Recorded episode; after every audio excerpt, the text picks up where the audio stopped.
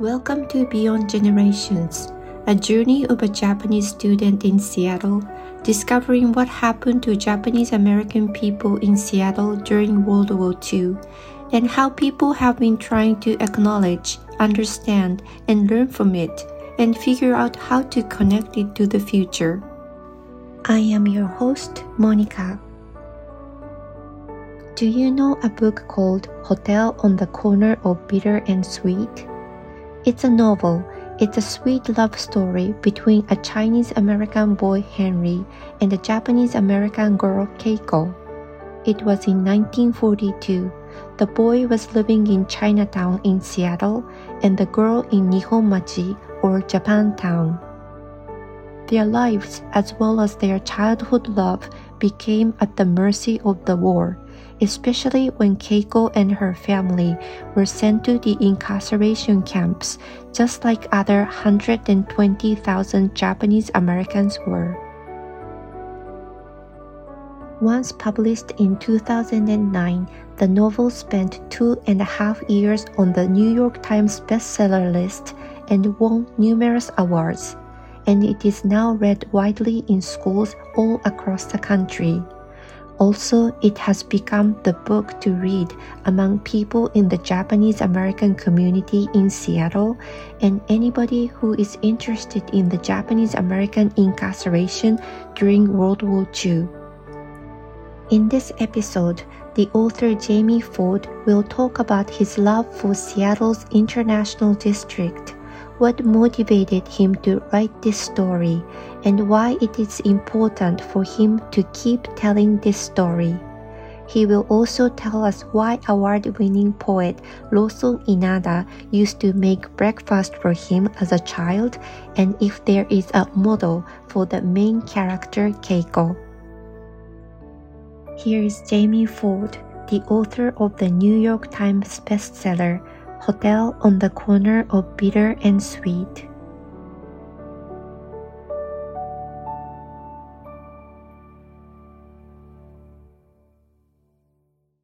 Thank you, Jamie San, for being here today. That's my pleasure. Thank you so much for having me. Thank you. So I, I was actually at the Panama Hotel yesterday. And after that, I walked around the International District in a drizzling rain Oh no! So it was a very Seattle-like Sunday, wasn't it? Yes. okay. So have you recently been to Seattle?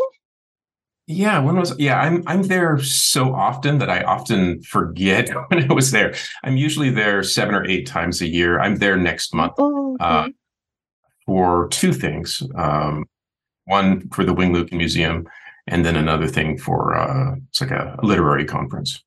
Plus, Plus, I still have family there. And so often I just go out there just to see family.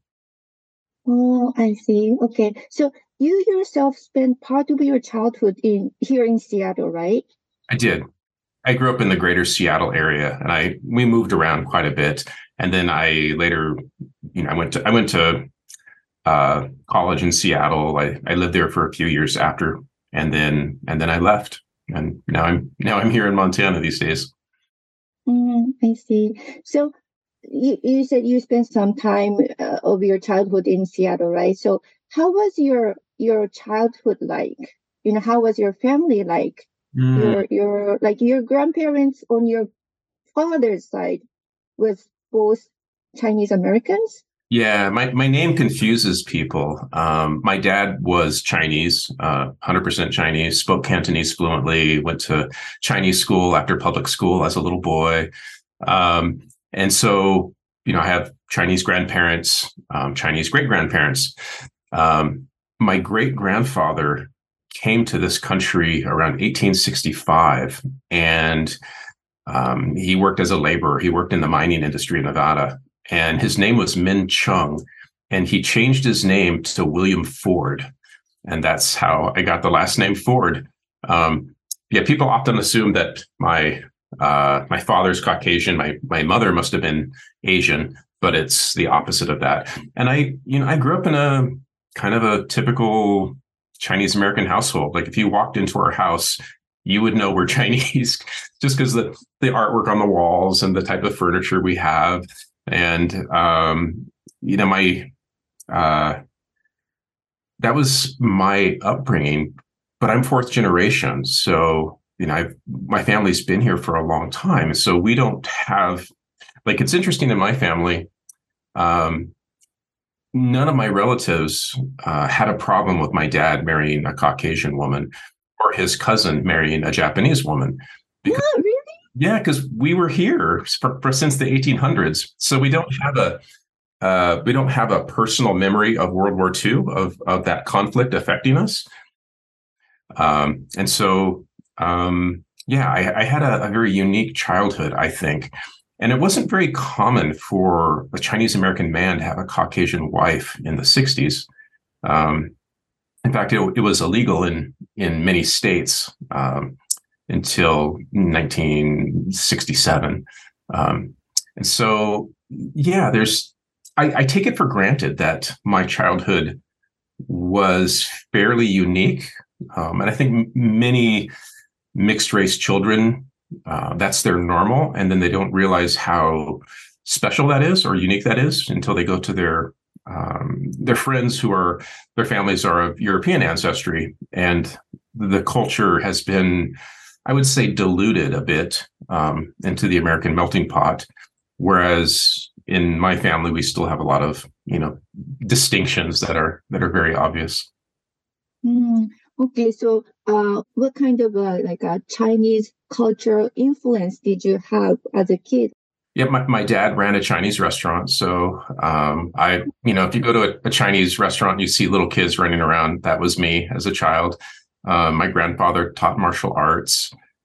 Um, I think in you know really one of the most memorable you know moments of my of my childhood were when we would have the big banquets for like my my grandparents' 50th wedding anniversary, my you know my grandfather's 80th birthday, um, these huge banquets in in the international district.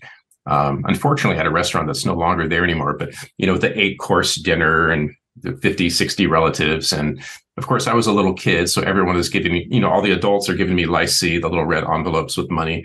Um, and so I do have a lot of, uh, you know, a lot of fondness for Seattle's International District. Um, my dad went to school there, Chinese school, and my grandparents lived up on Beacon Hill. And it's just a community that I I've always felt very um, comfortable. Um, and I didn't realize, you know, when I'm, I'm I'm half Chinese, and when I went to high school, there really weren't that many um, non-white kids or mixed race kids at all. And so I never felt entirely comfortable in my own skin. It wasn't until I left Seattle and I moved to Hawaii and I lived there for six years and suddenly everybody looks like me and everyone is mixed race. And then I really, really um, kind of found myself in that environment. And then, you know, when I came back to the mainland, um, it definitely changed my my outlook and my perspective. How did you feel about your Chinese ancestry uh, as a child? It, it, did you think about it a lot, or your totally didn't think about it? I think like like maybe I shouldn't speak for for all little kids of my generation, but the times when I really noticed was around food.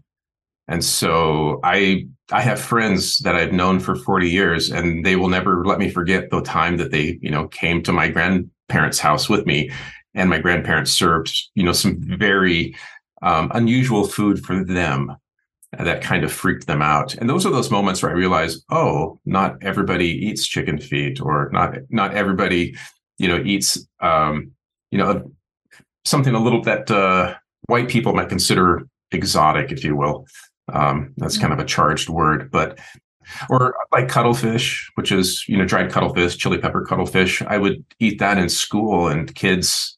It's basically it's like squid jerky which freaked everybody out. And I, I just grew up eating it, so I didn't understand why people were um, were shocked by this. Um, and so, for the most part, um, you know, it was just my normal to be at the restaurant. It was just my normal to um, go to you know big Chinese dinners and and spend time with my my grandparents, my yin and yeye, um, as I called them in Cantonese.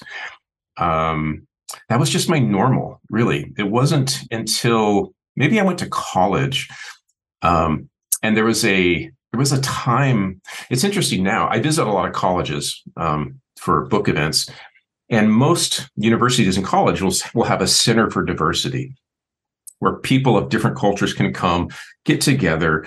Um, you know, commune with each other, but also share that culture with everybody else. And it's these are wonderful places. But when I went to college, we didn't have those. Um, and I remember walking across the campus, this wide open park, and I saw another boy, and he looked just like me. And then he saw me and saw that I looked just like him. And we just sort of crossed and stood in front of each other. We're just like, right? Right? We're, we're, like like we totally identified with each other. And, and he was uh he was half korean i'm half chinese. And we both just kind of laughed how um we realized most of the kids on campus you know didn't look like us and that we were fairly unique. Um did, did you did you make friends with him? Yes i did. Yes of course. Yes. Yeah and it was um and now that university has a center for diversity but it's funny. I i was at uh oh i think it was the university of central michigan and i was they were hosting an event for me and their center for diversity. And a, a caucasian kid came up to the director um, who was a, a, a black woman and said how come we don't have you know how come we don't have centers for white people? And she said you do. It's called a frat house, and you've had them for 200 years. What's you know, or a, house? fraternity or a sorority. Oh, fraternity. Yeah. yeah, yeah. Sigma, something, something. Yeah, yeah, oh. yeah. And she, she, said it with a with a few more colorful adjectives. Um, I'm saying it politely, but she was really upset. She just said, "Yes, they you you had centers for white people for 200 years. It's called sorority or a fraternity house that did not allow members of color." Um, sometimes not even you know uh, Jewish students to to join those um, you know those places, and so I don't know. Over the course of my life, you just you you gather an awareness of you know what the world is like now, and appreciate how it was for your parents and how different it was for your grandparents. Um, and the different struggles that they had. My my great grandmother, uh, Loy Lee Ford, was the first Chinese woman to own property in the state of Nevada, um, and it was really hard for you know for Chinese people to to own property back then. It was hard for most minorities to get out of the lower class and reach the middle class in in the United States. Um, and again, these were things I, I wasn't aware of as a as a kid, but as a as a young adult, and then certainly as a as a grown man, I can look back and and recognize all of those moments and all the differences and all the changes. So, so you have never been like bullied being a like Chinese American boy, just like Henry was in the book. Um, I was bullied as an adult. This is the funny thing. Um, bec- because my dad taught martial arts, when I was a little kid, I don't think people messed, you know, I don't think people picked on me because my dad was a tough guy. He taught police officers self defense. Um, I was I was also very tall for my age, um, and so that helped. I had some kids call me, you know, a chink, and even in grade school, it didn't even really bother me. I just looked at those kids with pity. I thought, wow, if if you if you're trying to put me down you must be really sad and pathetic and lonely. Like i just like i didn't i didn't fight back. I just i just laughed and walked away. But six seven years ago i i did do a book event in highland park texas as a grown man and i had high school kids calling me a chink. Um, I had a I, I I visited more than hundred high schools, and this was the only bad experience I've ever had. I went to give a to give a talk, and I was giving a talk to like eighteen hundred students, and a, about a, a third of the way into the talk, every time I went to open my mouth, they would all clap and cheer. They wouldn't let me speak. They were just trolling me, and I, I wasn't sure what was going on. and so then I said, you know, okay, I appreciate the enthusiasm. I'm going to get count to three. Everyone scream and yell. Everyone did it. Okay, it's out of your system. I'm going to continue my lecture. And they wouldn't let me speak. And I wasn't going to let them run me off the stage. So I just kept speaking and they kept clapping. And then they, I, I made this point about the Japanese internment and they, no one said anything. And then I said, thank you for, you know, not cheering the Japanese internment. And then they all cheered the Japanese internment. Um, and so I left and I got back to my hotel room and I started getting all these emails from all the marginalized students in that school. They emailed me and said, This is like my, this happens to me every day. This is my life. They're, the, the you know, a, a queer boy emailed me and, and, you know, was just so upset. Um, there was a girl who was overweight and she said, They tell me to kill myself every day. Um, and so I, and, and they all said, please don't say anything because they'll know who, who I am. And so I didn't say anything about them, but I wrote this essay about my experience. I posted it online and then I got on the plane to go home. And when I had my layover in Minnesota, it had blown up and I had TV stations contacting me and it it became this big thing. And then i got all these you know official apologies from uh, you know the school superintendent and the the state senator. Um, I also had parents who you know were sending me emails just threatening violence. You know they wanted to hurt me. Um, and it, it's funny because the parents um, the parents weren't there and they only heard what happened through their young juveniles mouth. So um, what some of these students told the parents was that i did was not true. And so they somehow blamed me. And so these parents wanted to threaten me. Um, it was just this big ridiculous thing. Um, but it went it went mega viral. And it made that school the ugliness of that school was revealed to the entire nation. To me, it, it sounds very sad. How did you feel about it? You know, now that you're an adult, do you know how to deal with it? But how did you feel as a person? I was, I, I was, I was, I was every emotion all at once. I mean, I was very upset. I was very angry, but I was very I was more concerned for the like I got to go on a plane, get on a plane and go home. My heart broke for the kids who are still there that can't go anywhere. Um, and that was that was so sad. Even as they were being so unkind to me, I didn't want to get even. I was still looking out for these uh, you know, these students that they could they could ruin their whole career if you know someone posts all of their racial slurs um, or sends them to the colleges that they're applying to get into. Um, i mean really could have ruined the lives of some of these kids um, and i didn't want that to happen either.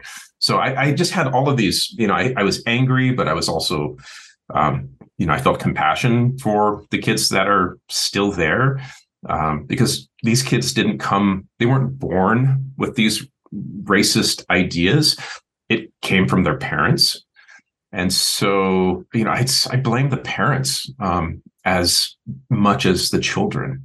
Those that attitude isn't going to survive in the future. Um, it, it was heartening. Four years later, the freshmen that were in that school when this happened, their senior year, they put all the students of color put together a video for the the faculty and the school board of all of their lists of demands of the changes that they want to see happen in that school. And so I, I feel like if that hadn't happened to me, then they wouldn't have felt emboldened and empowered to do that. So uh, I think there was a happy uh, outcome in the long run. Oh, yes, yes, absolutely. It was a, an interesting episode in my career. Yeah, thank you for sharing that episode. Um, let me go back to the book a little bit. Sure. Okay, so about the uh, your uh, debut novel, Hotel on the Corner of Bitter and Sweet. But before I go on to that, how do you feel about people talking about your debut book a lot, although you have published, you know, three other books already? Do you like? Do you kind of a little bit tired of it, or do you? I don't know. How do you feel about it? It, it took me a while to to come to grips with success. Um, because that my first book hotel it had a zeitgeist moment it, it blew up it became huge and then my next books did not they, they were bestsellers but they weren't of the same magnitude and i i didn't know how to feel about that it it stressed me out it disappointed me with my other books and yet i really liked these other books you know even more than my first book and then I, I, I just had to realize that as an author, I can only control my relationship to my work and my relationship to readers, but I can't control the relationship of readers to my work. That's out of my hands.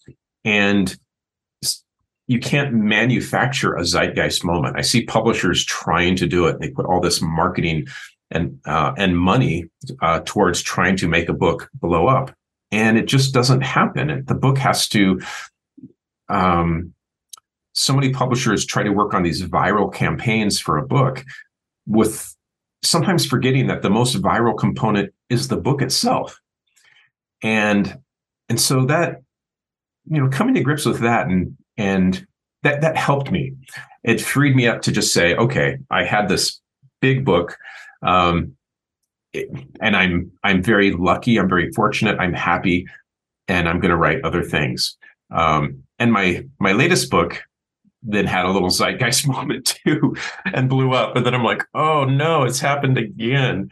Um, which is which is good, but it's also it it does conjure up those those feelings of like suddenly a million spotlights are on you. And I thought I was really used to it. Um, but I think it's different with every single book. Mm, okay. As far as lots of people reading it and schools and it being in all these different languages, that's um that's fine. I, I, don't I honestly don't think about it a lot. And it, it helps that I live in Montana. I live in a small town. I don't have a community of writers here that I compare myself to. What was your motivation to write this story? Oh, I've I've tried to my motivation as the years go by, I have a better understand understanding of where I was. Oh, that's interesting. I, I do feel that my writing career began when I wrote my parents' obituaries. Once I lost my parents, then I had an emotional well to draw from. I had a, I had a different emotional point of view, and suddenly my, you know, my stories um, came alive emotionally on the page.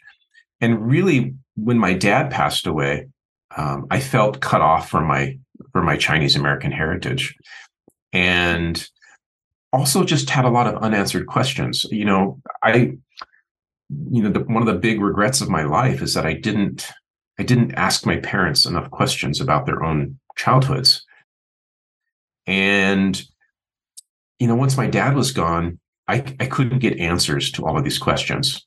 And so I was doing research into Seattle at the time, uh, the time of his childhood. And my dad wore one of those buttons, one of those I am Chinese buttons that Henry wears in the book.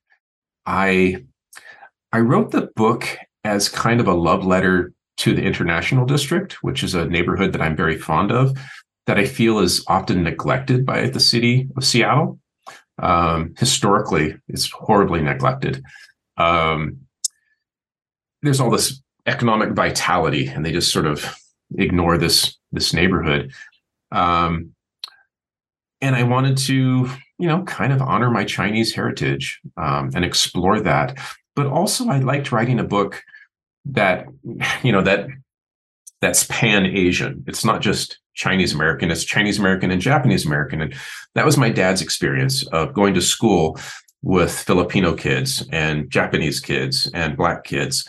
And, you know, the Bailey Gatzert was the elementary school that he went to at the time was one of the most diverse elementary schools in the country as far as you know Native American kids. It just it was very very diverse, and I think um, even in Seattle at the time that I wrote the book, most Caucasian people just lump Chinese, Japanese, Korean all together, you know, into one homogenized group, and there's such distinctly different cultures and identities, um, not just language. Um, and so I, it, I just wanted to explore that a bit. Okay. Yeah. Okay. So, um, tell me about the time when you were doing research about Seattle's Japantown and Chinatown. Uh, in so during 1940s and 1980s, right? Th- those times are in your book. Yeah, the 80s was easy because that's the era I grew up in in Seattle. So that was just memory. Um, for the 40s, you know, I, I, mean, there's a ton of nonfiction books um, that you know most people, if you if you name them, I've read them. Um, but I also joined Densho, which is based in Seattle, that records the oral history. And through Densho, I was able to watch tons of interviews um, to read journals and diary entries. Um, the Wing Luke Asian Museum in Seattle, I did a lot of research there in their archives. Um, and I'm, I'm now on the board of directors there. So um, that's I the, the, Wing Luke has been part of my life for you know the last 20 years.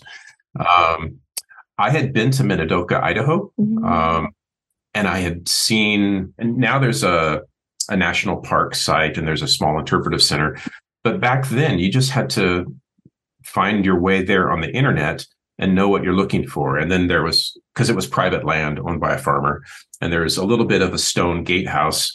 Um, and not a lot there. There's a root cellar and, and things like that. And now there's there's a lot of things there, but I had been there. Um, surprisingly, um, I the, the first person to read the well, the first person to read the draft of the novel was my wife, but the second person uh, was a man named Lawson Inada, and he, at the time he was Oregon's poet laureate, and as a child, um, one of my best friends was a boy named Tody Inada, and Lawson was his father. And so I spent lots of sleepovers at the Inada's house and I had no idea what his dad did. I, I knew he was a writer. usually kids don't care, right? I mean, I knew he was a writer because he had a typewriter and he worked from home. But I, I thought I didn't know. You know, I'm a little kid. He he was just the dad that made us breakfast in the morning and told us ghost stories at night, and he's really cool. Um, but as I was doing this research, I found all these books of poetry written by Lawson Inada about his internment experience, and so then I really, I really needed someone who had been in Japanese American internment camp to read my manuscript and just to let me know if I'm doing a good job. And so I, I, reached out to Lawson. He remembered me. He loved that I became a writer. He's so I mean, he's a really cool dude. He's I mean, he's just yeah, he's he is so cool. He's like the definition of cool. What kind of feedback did you get from Lawson Inada-san? Oh, I sent it to him. He absolutely loved it. He said, This is going to be an airport book. This is going to be one of those books that you see everywhere. And Lawson spent time in two different internment camps, and he thought I, I did a great job. And that made me feel better. It felt like, okay, I've I've had um, this, you know, this blessing by the Pope, um, to so I can move forward. Um, but even then, I was, you know, I was very nervous, and I'm because I'm writing about someone else's experience it's it's not I took great care to tell the story only from the point of view of a Jap- of a Chinese American boy because I felt that's a point of view I can own. And I, I if I was going to tell the story and have characters be Japanese American, I wasn't super comfortable doing that. Um, and so I, I felt that my perspective was valid and the story was important to tell. And I think it's also important to tell the story from a point of view that's not white. There's there have been some movies made about the Japanese internment, one in the 80s, and they, they fall into that mode of the white savior you know like the the white gi who falls in love with a japanese woman and he's the guy that saves the day and i thought it was more interesting to have a story where the main characters are chinese japanese and black and there's there really is no main white character um, mrs beatty is as, as close as we get to a, a main white character and even even mrs beatty i don't ever say her ethnicity which I find fascinating because when I visit schools in the South, they all assume Mrs. Beatty is black. And schools in the North assume that she's white because that's, you know, that's the lunch ladies that they grew up with, I guess. Um, and so I just, I just thought it would be neat to tell a story, uh, a coming of age story with a, a Chinese American boy, a Japanese American girl in a city of white people that think they're all the same. And that it could be um, you know entertaining but also educational. Mm, i see. So um, there's one question that is related to what you have just mm-hmm. said um, so there's one question i was going to ask you is what were the advantages not challenges you might have had to write about the incarceration you or your family did not experience Oh. Not the challenges, but the advantages. Yeah. The advantages for me is not having such a heavy emotional connection to it.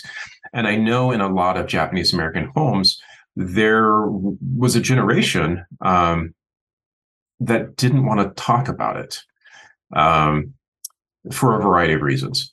And, and really only began to talk about it in the 80s with the you know the the redress, the reparations, and really the the Sansei, you know, the third and, and the Yonsei, the third and fourth generation that wanted to know what happened to their grandparents, wanted to know what happened to their parents. Um, and and even even those that generation didn't have the same pain and loss associated with the internment. And so I could I could write about it with some of the distance of a, of a researcher. Um, and not let uh, you know my, my internal dialogue take over mm, i see uh, one of the reasons why i asked you this question was that i interviewed jan johnson the mm. owner of the panama hotel okay. and also the daughter of the former susan susan mm-hmm. Hori. yeah and then susan told me that you know jan since she has not gone through that experience of incarceration herself that's a very reason why she could found like a historical value in the belongings very true that japanese american people left before they were sent to the internment camps and uh, yeah before that i was trapped in the notion that japanese american history has to be preserved and passed on to future generations by Japanese Americans or Japanese people. But Jan said, no, no, no, people are people, you know. And I was like, that was my like aha moment. The Panama Hotel is a real hotel that is still running today in Seattle's Nihonmachi. This is a hotel in the title of the book, Hotel on the Corner of Bitter and Sweet, and plays a crucial role in the story. The current owner, Jan Johnson, purchased the hotel in the 1980s from the former owner, Mr. Takashi Hori. Back in 1942, when Japanese Americans in Seattle, including Mr. Hori himself, were sent to the wartime incarceration camps, some of them left their belongings in the basement of the Panama Hotel because they were allowed to take only what they could carry. It was Jan's idea to make the items in the basement visible from its tea room as a reminder of what happened to Japanese Americans during World War II. Jan does not have any Japanese ancestry. I think this is such a, a, a tricky situation because um, the publishing industry right now gets very nervous when someone jumps out of their lane. So if if um, you know if if a if a writer is white and they're going to write the main character is black or Native American or something like that. Um, and and I and I understand that because you're writing about someone else's experience. It can feel very exploitive. And if you fail at it, you you know you you deserve that failure. You deserve to be called out on it. But I I do think if you can do it well, you've pulled off a, a, a an act of empathy.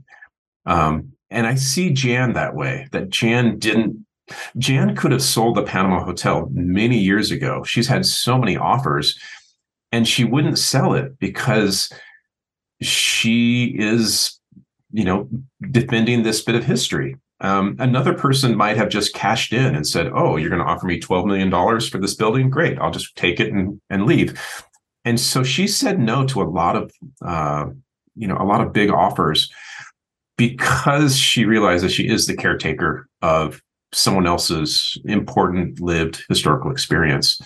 Um, and she's always open to, you know, whether there's journalists coming from Japan or school groups. I mean, she really she's an advocate for the history um, being preserved. And she's she's a very colorful woman. She she's not for everyone. Some people um, can take Jan in in in large or small doses. I I love her. I think she's a, a wonderful person, and she's been super kind to me. And so I will always support her. How was it like when you first met Jan years ago, right? When you were doing the research? Jan, um, well, now I have, you know, I have books that I've written. And so I can go to museums and historical societies, and um, m- most of them already know me, and I can have access to their archives and things like that. You're you're even invited. Yeah, you know, I yeah, I get invited to, to these things all the time, and I'm I'm so so grateful. Um, at the time, I didn't have a book published, so I just sounded like a crazy person. Um, and I had called Jan several times and wanted to meet with her and I wanted to go into the basement. Um, and I could never I could never pin her down. So I actually flew to Seattle and I just sat in the tea room for an entire day. And Jan's just coming and going. And I, I told her, like, hi, I'm here for this. And then she's like, okay, I'll get to you. And then she's just gone. And then she's coming like an hour would pass. And then about three in the afternoon, she was just like, okay, what is your deal? Why are you here? And I said, I'm, I'm writing a book. Um, I'd really like to go into the basement if that's possible. And she said, um, we only do tours. Well, we do tours, but a minimum of eight people. And I said, okay, I will pay for eight. And you're elite. and so I did. So I went on the tour, just me and Jan. Um, she doesn't take people into the basement on the on the tour she goes to the sento uh, you know the japanese bath um, the building places like that. But we got talking and then she did take me into the basement and then we ended up spending like three hours in the basement. I mean what did you see? How did you feel down there? Um, anything that i describe in the book was in the basement. So perfume bottles uh, baby shoes um, old newspapers. Um, I it felt uh, crass for me to go down there with a camera. So I just went down with a sketchbook and, and a notebook. And so I just made notes. And that's just that's just me. I just felt like I I need to respect um, that these are the remains of some people's lives. And I I'm not there as a history tourist. Did you see a parasol? There is a parasol. Really? Yeah, there is a parasol. Um, there's there's a but I mean, truthfully, there's a bunch of stuff that's not so interesting. So there's like um, you know, boxes of of newspapers that are really old. There are old bed frames and you know mattresses and things that you couldn't easily transport so like a sofa and chairs and things like that um, so there's much more big, large things than smaller personal belongings, but um, but there's a ton, and and the the basement is huge. It's the entire footprint of that whole building, and so it's you know it's like 60 by 60. It's a giant space, um, and yeah, I was, and and then Jan, I I kind of won her trust, and then when the book, I had an advanced copy of the book. I sent it to her, and she didn't mm-hmm. read it. Um, and I'm like, well, they're publishing it. And she only read it after book clubs started coming into her And then she's like, this book is just bringing all these people in. So I better read it. And then she read it and really liked it. Do, do you still have contact with Jan? Oh, yeah. Yeah. Okay. Yeah. Okay. That's great. Yeah. I often when I fly into Seattle, I, I will go to the Panama first. And so I will just go and, and stay at the Panama for a few hours. And, and, I, and I stayed there. Um, the last time I was in Seattle, I, I stayed the night at the Panama. Oh, in, intentionally you chose the Panama. Yeah, I, I usually stay at the Panama at least once a year, and it just it's just nice to be there. Uh, I usually catch up with Jan. There's usually someone from the community that I'll run into in the tea room. Uh, last time I was there, it was Ron Chew, who was the uh, former executive director of the Wing Luke. Uh, and so it's just always nice to be there and see someone that I know and chat them up for a little bit. Okay, so uh, the novel, this novel was on the New York Times bestseller list for two and a half years. What do you think resonated with people, you know, about the book beyond the Japanese American community and Asian American community? Mm. Yeah, that's it's an interesting question because I think my my book arrived at this wonderful turning point in our culture. Um, I think the 50s, 60s, 70s, and and a little bit into the 80s, um, it Caucasian readers tended to read books written by Caucasian people about Caucasian people, and publishers looked at that, and they would see a black writer, and they would say, "Oh, you're a black person, and you're writing for black people." Not not just saying you're a black person who's writing a book and it's a great book and lots of people should read it. Um, the publishing industry had pushed people of color or and people of you know of different experiences into these uh, you know these these sectors. Um, and I think we reached a point in our culture where we were we stopped doing that. Bookstores stopped I mean, um, the, the, classic example was, and she was a Seattle author, is an author named Octavia Butler, um, science fiction author. She was black, and they would often take her books out of the science fiction section and put it put it in the what was the black section of the of the bookstore. And we've we've stopped doing that as a culture. And so now we have people re, you know this cross pollination of people reading about other people's experiences. And i think that builds empathy. I think it builds compassion. I think it it really helps us and insulates insulates us as a society from a lot of you know really bad things. And so the book arrived i think at that time when there was an appetite among mainstream Caucasian book clubs to read about Afghanistan, to read about um, India, to read about other experiences, and so that the timing was was really good. Also, um, I think people like love stories. That's I think that's the common thread. I think that's why the book does well in Brazil and does well in Italy and Norway. Um, I've been to Norway for two book tours, and there are not very many Asian people in Norway. it's, okay, it's a yeah. it's a monoculture of of you know white Nordic beautiful people, but they they love this book there, and I think I think mm, that's great. Yeah, I think it's if if you can read a book for entertainment, but if you're if you're learning something along the way, I think that it's it's a force multiplier. It, it's a doubling effect. It gives people multiple reasons to enjoy the book, and I and I do think, you know, it's interesting. Some um, men read the book because they just men are often history buffs, and then a lot of people who are more emotionally driven read it because of the love story. So I, I just it just I got very very fortunate with the timing. I think I had a, a decent book at a very good time. So you have been to all these countries and then, you know, you have visited schools across the country in the US.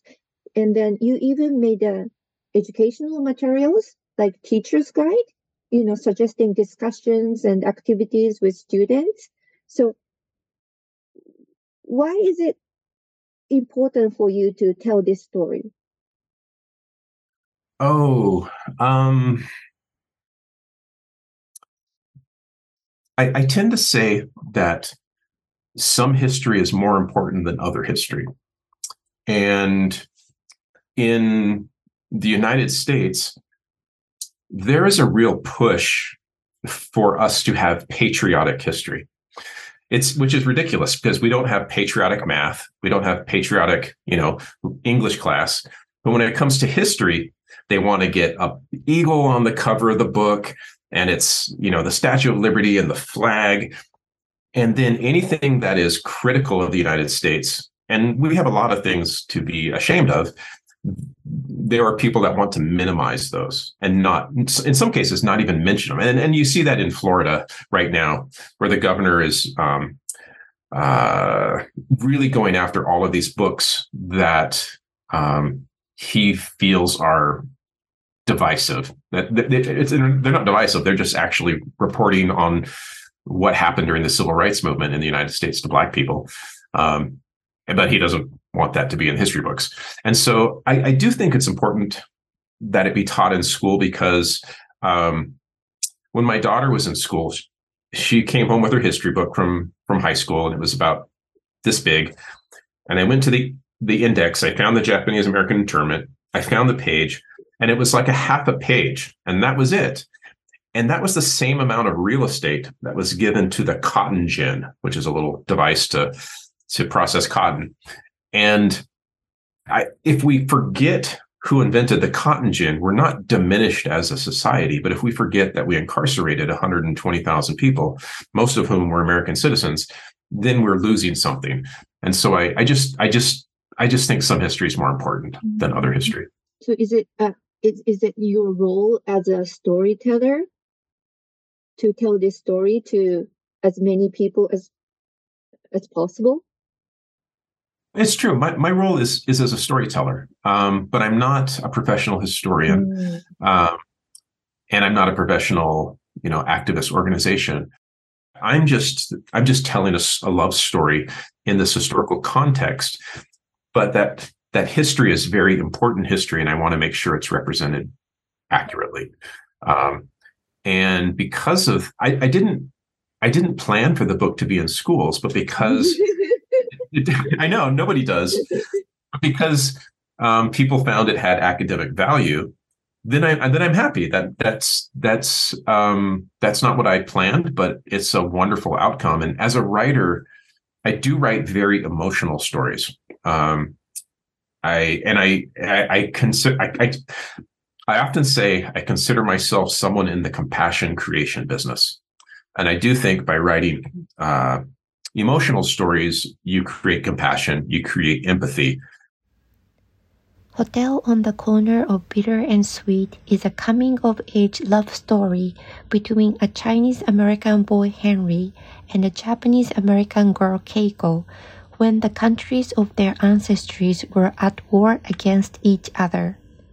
There are other characters who weave this rich story together with them, including Sheldon, who is a black saxophone player who would become Henry's lifelong friend, and Mrs. Beatty, who was a lunch lady at an all-white elementary school where Henry and Keiko nurtured their love and friendship. Which do you think is my favorite character in the book? For you? Mm, just guess. I'll say Sheldon. How did you know? Really? That's so great. Sheldon. Oh. That's that's awesome. Yeah, yeah, yeah. right. Because he has all the wisdoms. Yeah.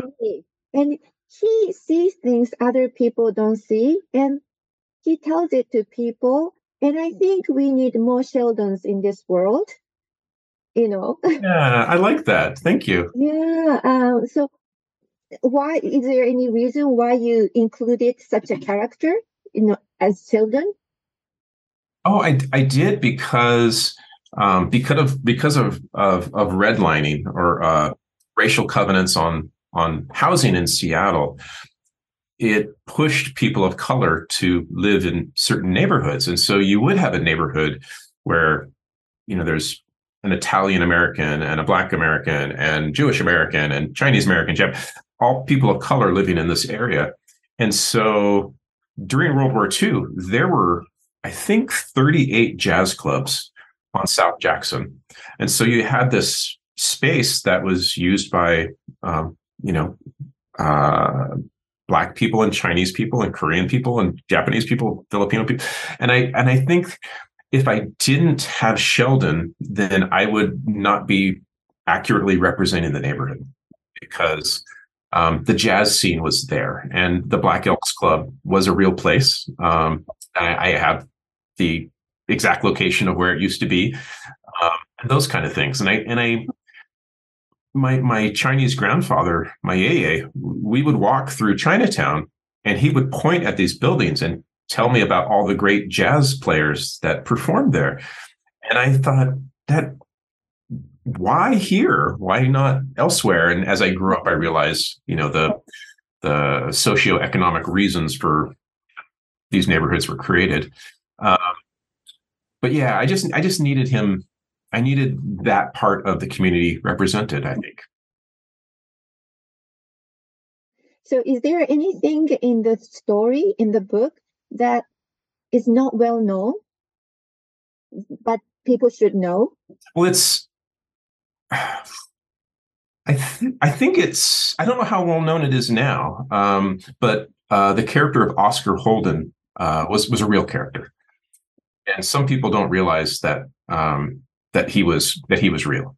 Um, and I contacted his daughter Grace and got permission to put um, to put Oscar in the book because uh, I, I, had written a character that came from the South and and played the piano. A certain he was a stride piano player, so he played a certain type of way, and he left the South. He was, he was trying to get as far away from the South as possible, um, and was this terrific musician and that was Oscar in in real life. And so I could have just made up a character, but I, since most people don't know about him, I I thought it would be a way of honoring him and his family. Um, and then I, I went to uh, his daughter Grace's, and she's passed away now, unfortunately, but her 80th birthday party and met, you know, all the Holdens who were so delighted that I put their grandfather and father in the book. Um, just just to memorialize him because he was an important, person in the Seattle music scene. Mm, it must have meant a lot to his family as well, you know. And and it is a family that is still full of musicians. And so when I went to Grace's birthday party, um, they had a uh, a microphone, a drum set, a piano, and just various family members would go up and perform, which was I mean, there's just a super talented family. And Grace herself is a is a is a singer, was a singer. You're you're so open to many different experiences and many different people. Yeah, it's I, it's like um people should try different foods. People should try different cultures. Um, watch movies with subtitles from you know, I, I want to, and it's it's often as novelists or writers, we often get locked into one genre and we become a genre snob. It's like I'm only going to read these type of books, and these ones are not worthy. And I'm I'm not that. I want to read the best of everything and see why people like it. Um, and so I'll I, I, I think I do the same thing with food. I try to do that with personal experiences. Um, I just I just want to take the blinders off. And a lot of times we live with these blinders that society puts on us, um, which I think is unfortunate. Yeah, true, very true. Okay, thank you so much. I I I asked a lot of questions. Just curious, is there a model for Keiko Okabe? Like that your your first love or, or something? Um kind of kind of i had i had this first love in high school um, she was not not japanese um, but it was this sort of this very sweet innocent um, relationship um, and and also I do have a friend named Keiko Okabe. So I used I used her name, and I just and we were good friends. We went and saw the Beastie Boys together as a concert. Okay, so the name was from your good friend, and Yeah. probably like the image was from your first love in high school. Exactly. Yeah. Okay, thank you, Yeah. thank you. Okay, thank you so much. This was almost like a nice talk in the Panama instead of the, the interview. yeah, it was a good conversation. Thank you so much. Okay, thank you. Hotel on the Corner of Bitter and Sweet is the author's love letter to Seattle's International District. Jamie Ford did careful and thorough research to give this love story a correct historical context and to show respect to those people who were affected by the incarceration. It turned out that it became more than a love story that would touch the hearts of millions of people. It became something people can learn from about the Japanese American incarceration during the war. He did not take his success all to himself, but instead, he has been using his fame to raise awareness about this important part of American history and influence people to have empathy toward those who were affected by the incarceration. My journey of discovery of the Japanese American incarceration during the war began from my curiosity to find out if the hotel in his book that stores belongings of Japanese American people in Seattle really exists. It guided me through the journey of learning more about the incarceration. It took me to different places and allowed me to connect with many people who were willing to share their stories with incredible generosity.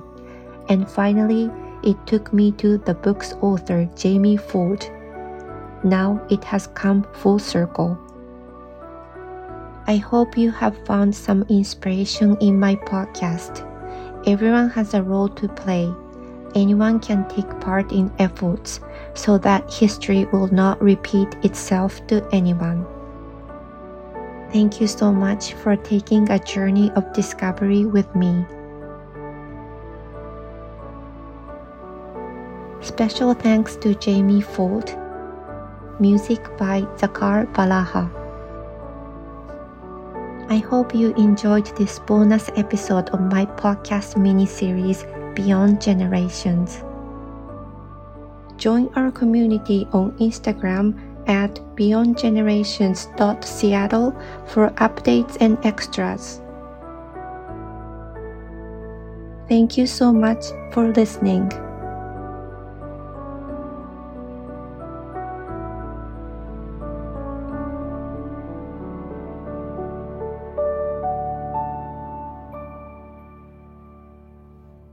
This is Monica. You have been listening to Beyond Generations. My journey of discovery will continue.